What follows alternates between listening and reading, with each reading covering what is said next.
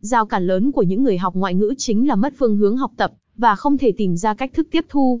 PTE Study Plan là phương pháp học PTE thông minh, theo kế hoạch, phù hợp với tất cả mọi đối tượng đang theo đuổi con đường chinh phục tiếng Anh. Khi thiết lập PTE Study Plan cần chú ý. Thiết lập PTE Study Plan cần chú ý điều gì? Hiểu rõ cấu trúc điểm PTE. Nắm rõ chiến thuật luyện thi. Xây dựng PTE Study Plan như thế nào? Dạng có thể tự luyện tập và tự đánh giá. Dạng có thể tự luyện tập nhưng không thể tự đánh giá. Nên bắt đầu luyện tập PTE Study Plan từ đâu? Describe Image Retail lecture. Writing essay. Write from dictation. Fill in blanks, highlight incorrect word listening. Những phần bắt buộc rèn luyện lâu dài để tăng skill PTE Study Plan. Read aloud. Repeat sentence. Summarize spoken text. Fill in blank drag and drop. Reading. Những phần có thể ôn sau cùng trong PTE Study Plan. Summarize written text. Reorder paragraph.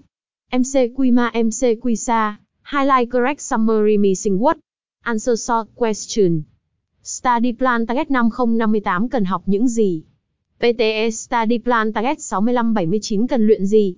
Bật mí cách học PTE đúng cách giúp sinh viên tự học tại nhà. Chứng chỉ tiếng Anh PTE là gì? Kỳ thi PTE và những điều cần biết.